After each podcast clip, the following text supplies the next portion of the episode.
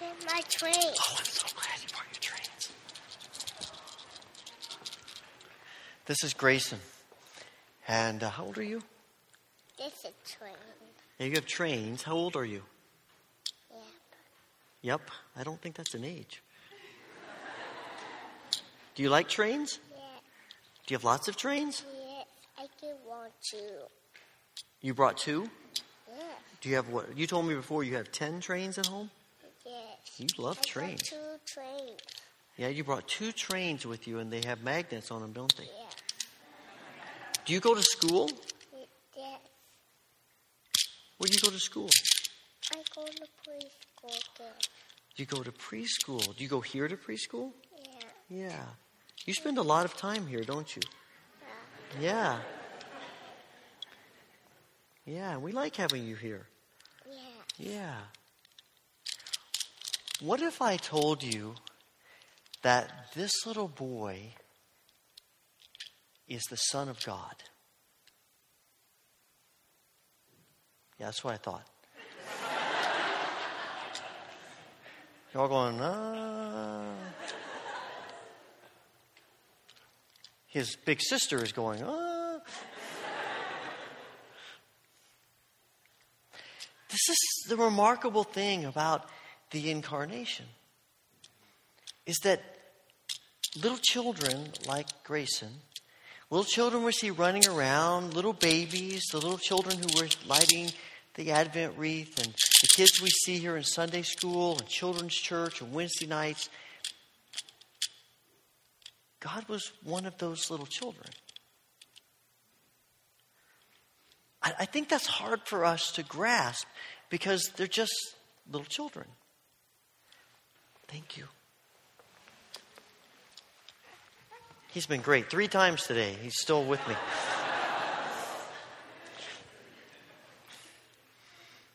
See, the thing about the incarnation is that it reveals the otherness of God.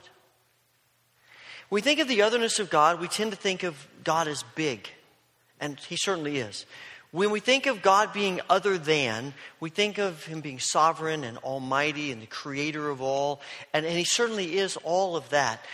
But what's so fascinating is that when God reveals Himself most clearly, it's not revealing how big He is, but how small He's willing to become.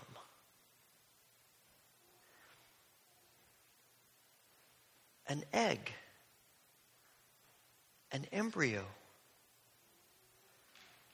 a little baby that is born into the world just like you and I are born into the world.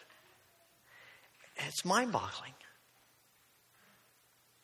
There is something about the incarnation that reveals this otherness of God and, and part of the, parts of the nature of God that I think we, we miss. For one thing, it tells us that God is humble. And, and that, that almost sounds irreverent to say that God is humble. He calls us to be humble, but not Him. And yet, everything about this event reveals His humility. Where Jesus is born, to whom Jesus is born, where He lives, what He does in His life, all of this, it, it, it screams humility. Philip Yancey says that up until the scriptures, in most cultures, in most writings, the word humble is a negative word. It's not a word to admire, it's a word to shun. And God changes that. And it's not even just how, it's not even just the birth of Christ and his circumstances. You think about the, the events leading up to it and the angel appearing to Mary. God could have commanded Mary to do this and forced her to do it. But you get the sense that the angel comes to ask her if she would like to be a part of this. Here's God's plan. Here's what God wants to do. What do you think, Mary? Now you understand it's going to mean great joy and deep sorrow. It's going to mean people are going to misinterpret you and they're going to misunderstand you and they're going to have all kinds of thoughts about you because even if you tell them the truth, who's going to believe you? So, Mary, what do you think? Give it a shot. There is this humility even in approaching Mary, and you see it in Joseph too. This angel appears to Joseph in a dream. He doesn't strong arm Joseph. Here's Joseph caught between a rock and a hard place, trying to figure out what to do with Mary. And the angel comes and explains to Joseph what's happened. And it continually amazes me that he says, okay. But despite the fact that God says, this is what I really want you to do, Joseph, he has the freedom to say no. Because he too is going to live with all kinds of whispers. All kinds of things are going to happen. People are going to say things. His life is going to be difficult. It's going to be exciting, but it's going to be difficult. And God comes in humility to him. J.B. Phillips says if we were to make this up, if this were our idea how to be the, do the incarnation, we would do one of two things we would either create, have this being come that was superhuman and only appeared to be human, but really was God and just sort of pretending to be human. Kind of like Superman. You know, Superman's not really a human being, Superman is from Krypton. He pretends to be a human being. He takes off his glasses and no one recognizes him anymore, right? What is that about? That is just nuts. But I know none of you know who I am now. You're like, who is that up there? Oh, okay, now I got it. All right, good, good.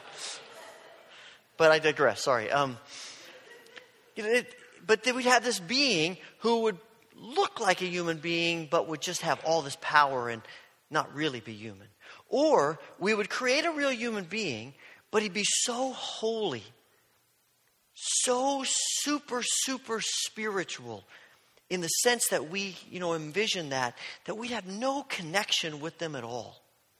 It'd be the kind of person who sits on the top of a, of a hill, you know, the image of the guru on top of the hill that you climb up and go to for advice, but really has no connection to real people. And yet, here is God coming to us in a real human being, a baby. And he goes through all the things that we go through, all the ups and the downs, the good and bad of being human. He experiences all of it. The writer of Hebrews says that we have a high priest who, who understands what we go through. And that sort of changes a little bit of how we address, how we approach God about some of our struggles because we want to say to God, well, I, you know, I know I'm really wrestling with, with manipulating people, but Lord, you just don't understand how it is. Yes, I do.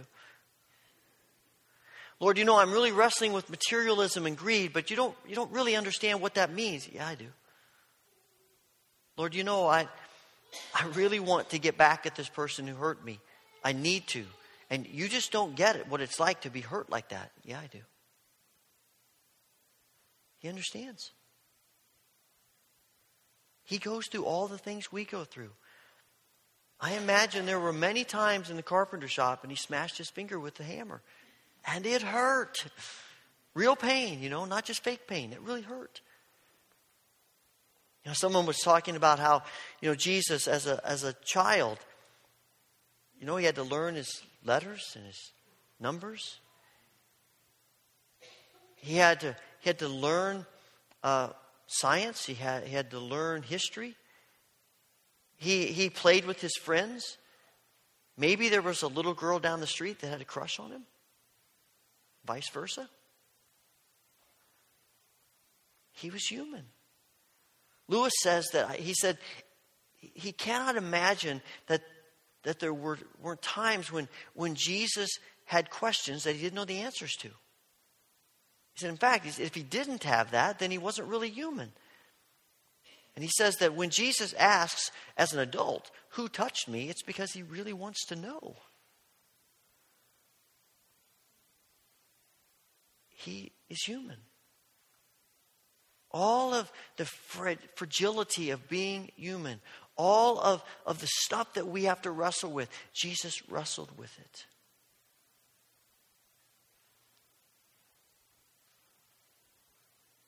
But Jesus wasn't just, it's not just that he was human, it's that he, he identifies with us in a way that we would typically probably avoid. You know, there is a sense in which, which Jesus comes for the underdogs of the world. Now, as Americans, we have a tendency to, to root for underdogs. You know, we love the stories of people who are born into poverty and, and somehow pick themselves up by their bootstraps and make a great success of their lives as we judge that. And, and we cheer that and we root for that. And we talk about underdogs a lot in sports. And underdogs are, are teams or people who have virtually no chance of winning. Right now in college basketball, the University of Kentucky has by far the best basketball team in the country. They have the most talent. And I don't think there's anyone who would, who's thinking they're going to lose a game this year.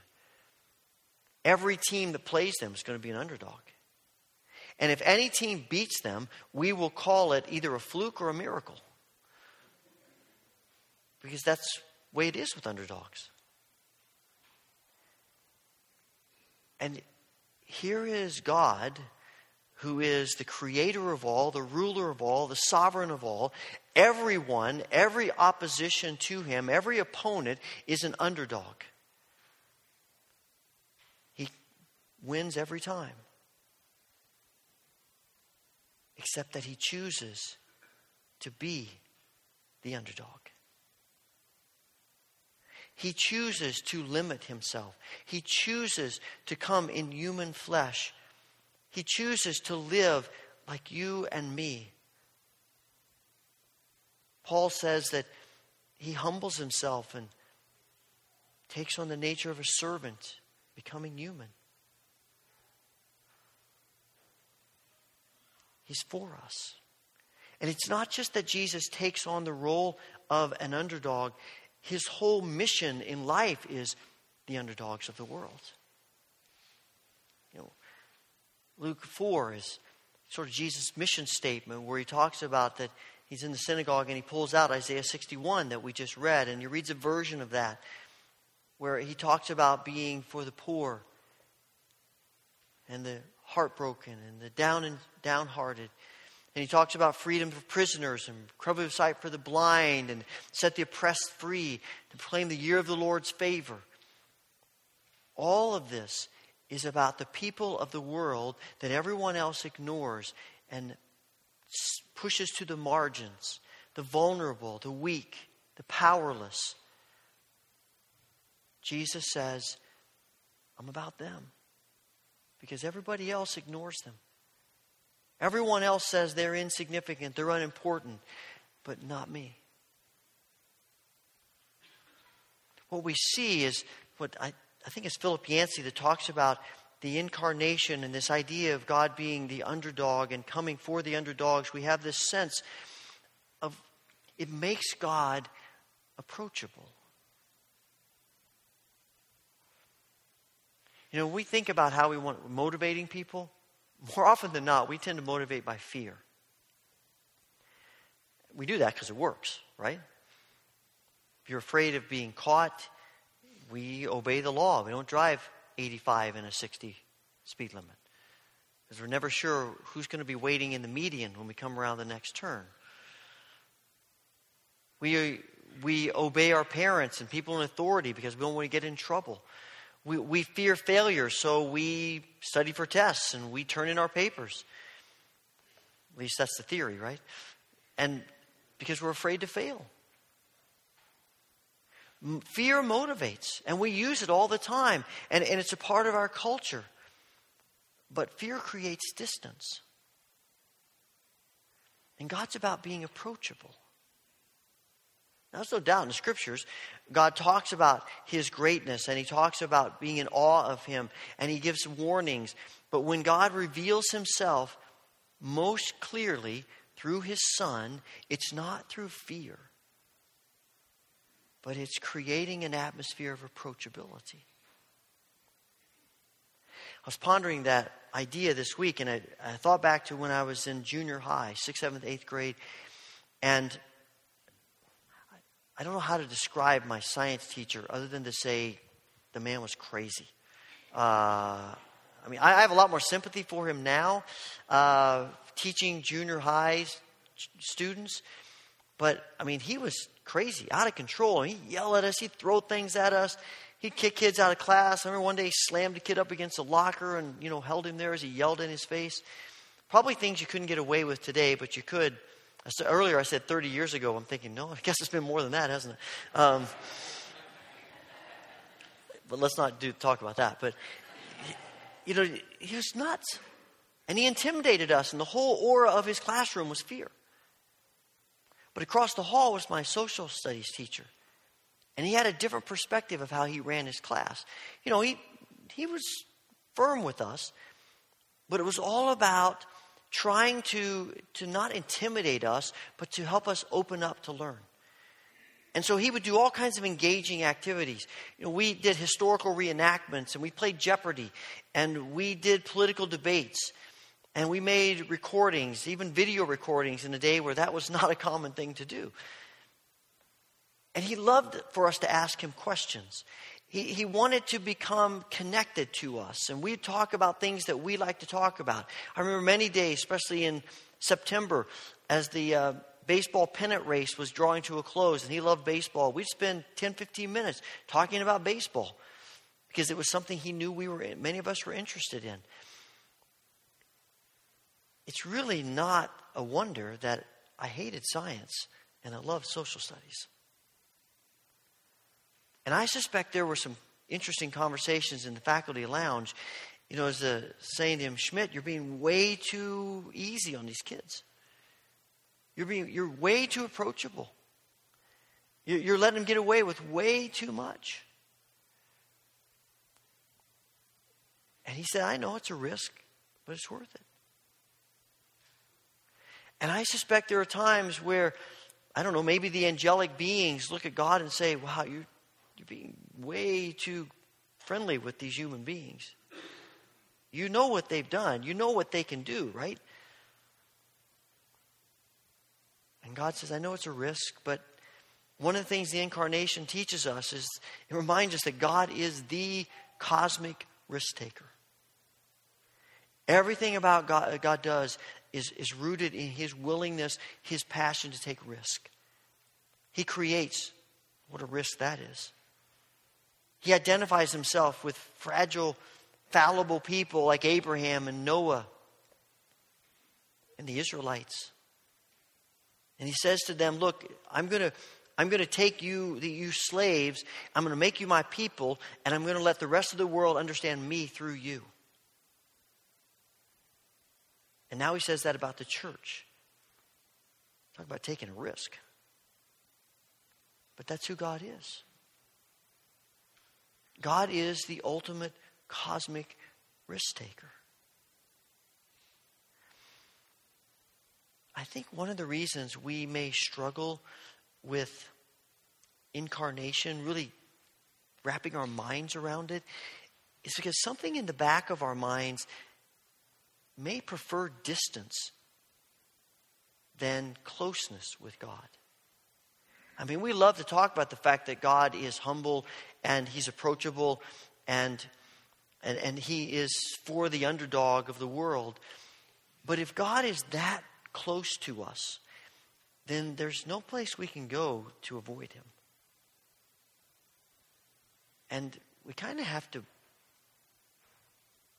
be on our best behavior all the time. If God is distant, then we really only have to think about God when we come to places like this, or when we read our Bible or say a few prayers, and then we can do whatever we want.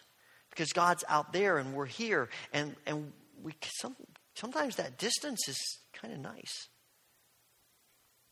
But God loves us too much to allow that us to live with that distance. But it's hard for us to grasp that. I love the Christmas carol, Away in a Manger. It's one of my favorites. But when we sing the second verse, the cattle are lowing, the baby awakes, but poor little, little Lord Jesus, no crying he makes. Really? If that's true, that's not a baby in that manger, that's a doll. Because babies cry. Babies cry about lots of things. In fact, there are times where you can't figure out why the baby is crying, and you do everything in your power to try to figure it out, and you can't. It's what babies do. But I think we, we write those kinds of things because, quite frankly, God in flesh is, is pretty hard to grasp. It's, it's like a lot of the paintings you see, I think typically come out of the Renaissance era where painting pictures of Jesus and pictures even of Mary, where they have that little glow aura on their heads that sets them apart as holy. It's hard for us to truly envision Jesus like us. But the whole root of the incarnation, the whole root of our faith, is that He is. He is like us.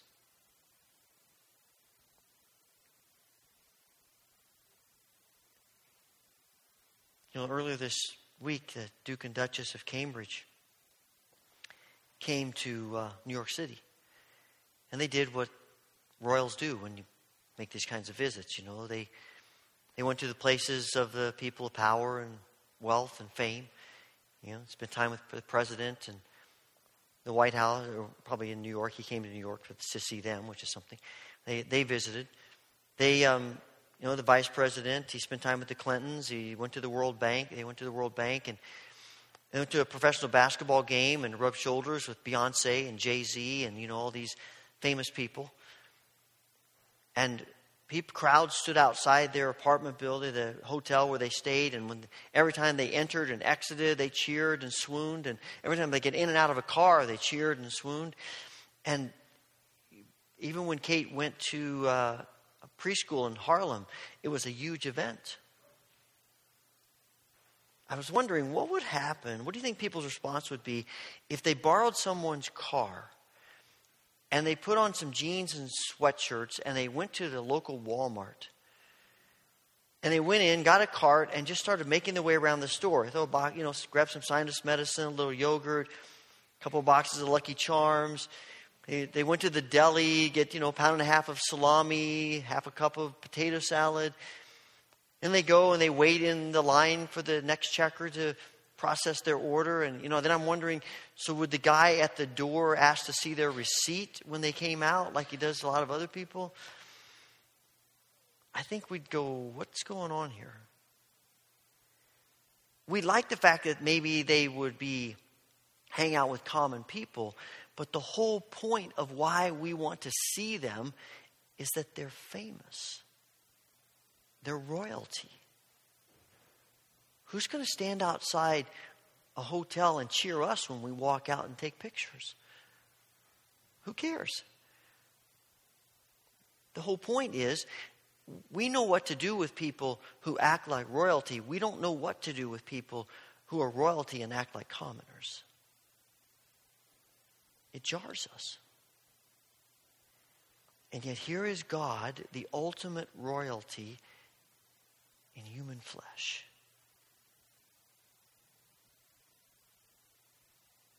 Vulnerable, humble, fully human.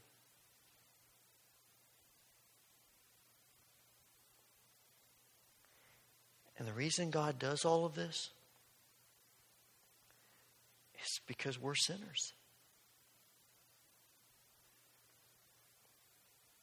The angel tells Matthew, when this child is born, you name him Jesus because he will save his people from their sins. That's why. That's why God comes in human flesh.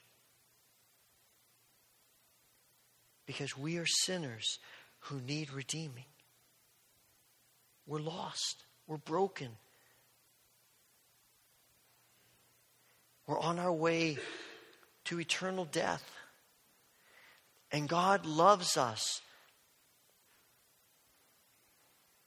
And He loves us so much, He is willing to be born into this world, to take on human flesh, so that we might know the depths of his love for us, and so that we might have a Savior who can redeem us.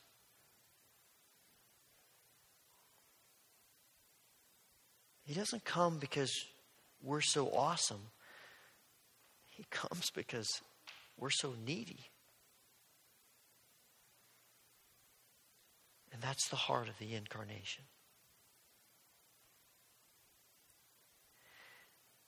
Today's question was Jesus just like every other baby? Yes and no. No, he is God. But yes, he is just like you and me, as incomprehensible as that is for us. He's human, real,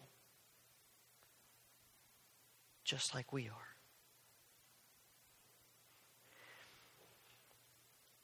I love the way Mark Lowry describes Mary's attempt to wrestle with this. Her attempt to understand this little child that she has given birth to, she's holding. And he, he asked this question over and over again Mary, did you know?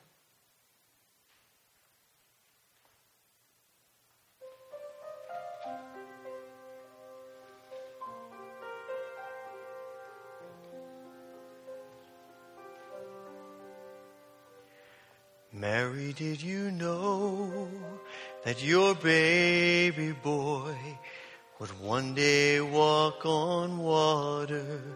Mary, did you know that your baby boy would save our sons and daughters? Did you know that your baby boy has come to make you new? This child that you delivered would soon deliver you. Mary, did you know that your baby boy would give sight to a blind man? Mary, did you know that your baby boy would calm a storm with his hand. Did you know that your baby boy has walked where angels trod? And when you kissed your little baby, you kissed the face of God. The blind will see, the deaf will hear, the dead will live again. The lame will leap, the mute will speak, the praises of the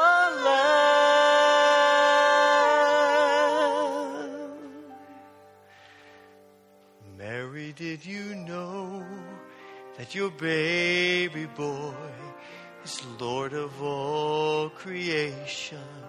Mary, did you know that your baby boy would one day heal the nations? Did you know that your baby boy is heaven's perfect lamb? This child that you are holding is the great